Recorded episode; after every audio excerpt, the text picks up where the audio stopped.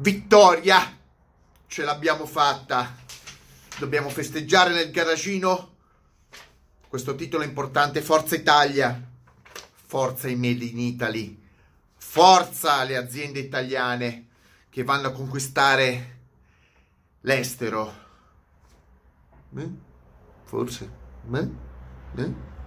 Vi leggo una notizia dal garagiano che sembra, sembra, sembra interessante scritta da, non lo so chi l'ha scritta, ma da un giornalista qualsiasi, giornalista italiano, fiero del prodotto italiano che dice, che dice, il premio Best Car, che io aggiungo, l'aggiungo, l'aggiunge anche lui, è un titolo importante dato dai lettori della famosa rivista tedesca Automoto Unsport, cioè dei tedeschi danno attraverso una votazione un titolo come Best Car del 2020. Eh, allora vi faccio, a parte che ve lo dico, sono titoli che come dico io sono tutti titoli fuffa, cioè è come dare importanza, non so, al titolo la migliore prostata dell'anno. Ma chi è che può essere orgoglioso di avere la miglior prostata dell'anno del suo ospedale? Non gliene frega un cazzo. Questi sono titoli farlocchi, però è interessante capire, cioè dietro ogni notizia bisogna leggere, bisogna saperla leggere la notizia. Uh, la 500... eh, chi è che ha vinto il migliore auto dell'anno in Germania? La Abarth 595. Uh, uh, forza Italia! Forza, viva Italia! Forza, forza, vedete quello che volete voi. La miglior macchina dell'anno in Germania è la Abarth 595 per gli utenti tedeschi. Ma bisogna saperle leggere le notizie, ma bisogna saperle leggere, bisogna saperle anche scrivere. Cari miei giornalisti, bisognerebbe anche saperle scrivere. Allora, comunque, arrivato a questo punto, è la quinta volta consecutiva, la quinta minghia, minghia, um, minghia, la quinta volta consecutiva che la piccola vettura iperpotente. Ma che è? È iperpotente? Giornalista, iperpotente mi sembra anche il tuo, anche il tuo cervello sulla, sulla carta tua è iper, iperpotente, ma in realtà qui 60, 65, uno scimpanzé praticamente. si aggiudica questo riconoscimento. La quinta volta che, che, l'Italia, non importa se la macchina è fatta in Polonia, non, sarà per quello Sarà per quello che, gli, che, i tedeschi la votano come miglior macchina per cinque volte consecutive. Sarà perché è fatta in Polonia, lì vicino a, loro, non lo so. Comunque ha vinto la quinta volta questo, questo, questo premio della migliore prostata dell'anno. Eh, best car. Automoto in sport. Eh, la piccola supercar. La piccola supercar. Iperpotente. La piccola... Io me ne vado. Io me ne vado. Io, io me ne vado io me ne vado. Io, io non, non posso. La piccola supercar vince nuovamente nella categoria mini cars. Ma che cazzo di articoli? La, la piccola supercar vince nella categoria mini cars. Ma stiamo, scherz- ma stiamo scherzando? Ma stiamo scherzando? Ma che robe sono? Ma veramente, ma io pensavo che soltanto su Topolino si potessero scrivere queste robe. Sai, per i bambini, ci stai ragazzini, so, 7-8 anni, qualche pirlata gliela racconti, poi è difficile. Della categoria mini cars di importazione. Che cazzo è le mini cars di importazione? Vabbè, vabbè, ti giuro, quando io sento mini cars di importazione, io mi immagino eh, i cinquantini della, della Ligier o dell'Axiam, ma mi immagino quella. Quindi probabilmente la 500 è stata messa in quelle categorie. Ah, scusa, aspetta, fermiamoci tutto, adesso torno. Allora, volete dire che la 500 ha vinto per la quinta volta la Supercar 500 Abarth, la hyper potente, ha vinto per la quinta volta il premio perché probabilmente è stata messa contro le Ligier, le Axiom, dei quadricicli abusivi. Non lo so, andiamo avanti nell'articolo. Io lo sto leggendo insieme a voi e quindi bisogna saperlo leggere. Allora, oltre ad aggiudicarsi anche un ottimo secondo posto nella classifica generale. Vabbè ha superato tutte quelle auto che fanno parte della concorrenza tedesca super agguerrita. Ma perché i tedeschi fanno delle minicar? Dov'è la concorrenza tedesca? dove, allora, dov'è la concorrenza tedesca nelle minicar? Non c'è! Quindi che cazzo è? Giochi da solo? Cioè ha vinto contro se stesso o contro dei quadricicli la 500, non ho mica capito. La Fiat 500 è arrivata al secondo posto tra le best car collezionando il 16.2% dei punti. Luca Napolitano, Head of EMEA Fiat and Abarth, ha commentato la quinta vittoria dell'Abarth 595 nel sondaggio, sondaggio effettuato da Automotive Sport tra i suoi lettori sancisce e rafforza il legame del nostro brand col mercato tedesco e certifica l'ottima reputazione tra gli amanti delle auto sportive. La 500? Amanti de... Cioè, ma qua si sta spre... Qua si buttano parole proprio nella confusione. Supercar, iperpotente, auto... Cioè, persino il capo, il capo di Fiat e Abarth non ha capito bene che cosa hanno fatto. Ma da quando l'Abarth fa auto sportive? Qua, non si capisce. Fa delle... Scegliete, eh, sono minicar o sono auto sportive? Sono supercar o sono dei, dei mezzi di trasporto, non si capisce niente. Sono molto, sono molto, sono molto eh, orgoglioso del titolo di Best Car che sottolinea, beh, il titolo miglior prostata dell'anno, eh, che sottolinea l'efficacia di una strategia di articolazione della gamma 595. Articolazione della gamma 5... È sempre quella la macchina! E lei è una 500 con quattro pezzi tirati giù da uno scaffale eh, e che ci ha consentito di parlare a un pubblico molto ampio e anche di raggiungere degli ottimi risultati commerciali. E giù applausi. Il Made in Italy, eh, il Made in Poland, il Made in Poland che conquista i tedeschi. Adesso andiamo avanti nell'articolo perché poi faccio delle considerazioni, devo elaborarle, mentre leggo elaboro le cose. Lo scorso anno avevamo già parlato di questa importante vittoria ma che cazzo hanno vinto? La prostata dell'anno è una vittoria, vai. Come abbiamo detto, infatti, è il quinto anno consecutivo che Abar 595 ottiene questo premio, che è un miracolo, cioè veramente, perché non ha concorrenti. Ragazzi, la categoria mini cars, che non esiste se la si è inventata il giornalista, che vuol dire segmento A, perché mi sono informato cosa sono le mini car, sono segmento A, non ha concorrenti, non c'è concorrenza, quindi per forza che la Abarth vince la vincere, andassi lì con un, con un, con un cassetto, de, cazzo, un bidone del riciclo con le ruote, probabilmente la vince. Cioè, c'era la, anche i tedeschi, c'era la Abarth e la eh, um, App. Soltanto per la Abarth, perché Abarth è un nome fondamentalmente tedesco di origine austriaca, i tedeschi si sono sentiti più a casa. App hanno detto che app. La, l'app l'hanno veramente, con, l'hanno veramente con, confusa i tedeschi come, come un, un, recupero bottiglie di plastica una roba del genere. Quindi hanno votato la 500 madonna mia che fatica. Sembra che hanno vinto la, il campionato del mondo no? premio prostata dell'anno a proposito del 595 ad ottobre il famoso brand dello Scorpione ha presentato la versione speciale 70 e qua giù pubblicità, 70 anniversario. Ricordiamo che Abarth 595 SS è un'auto unica, nata nel 64 come modello per le competizioni, fanno tutta una storia. La... Mi sembrano quelli che sanno quattro cose e le vanno a ripetere. Mi, ricordano, mi, ricorda, mi ricorda un certo socio, un mio socio che ha imparato quattro parole, tre, quattro parole da me e le ripeteva all'infinito. Non lo so perché non sapeva un cazzo. Sono i pappagalli, i famosi pappagalli. Papà, papà, la stessa denominazione che poi comparve nel 2008 nella prima gamma il modello Oriana. Eh, la 595 70 anniversario, anniversario ha un look molto particolare, ma qua parlano ancora della...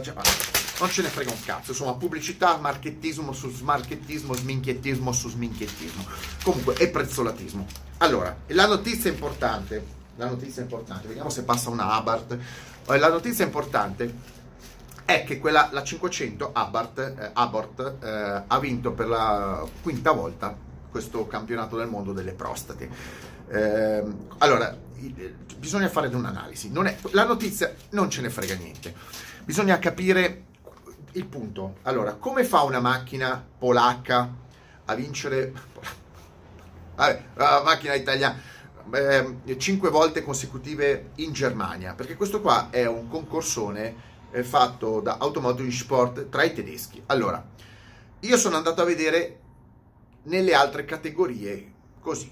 Chi, chi ha vinto? Ha vinto la Polo, ha vinto la Golf, ha vinto la Serie 3, ha vinto la classe S, ha vinto il 911 Porsche, tutto così. Praticamente i premi sono tutti Automoto in Sport, eh, eh, votanti sono i tedeschi, tutti, tutti, tutti classici, i classici, proprio tutte le stesse macchine tedesche che ormai, questa sembra una classifica vecchia di vent'anni, tanto tu voi leggete il, il, il, nome delle macchine, sembra fatta vent'anni fa, sono sempre le stesse, non è che i tedeschi hanno fantasia, non hanno mai fantasia, cioè, cambiano, fanno, cambiano il cappello al massimo, ma voglio dire, la classifica dei tedeschi è sempre quella, perché la 500 Abarth vince da 5 anni?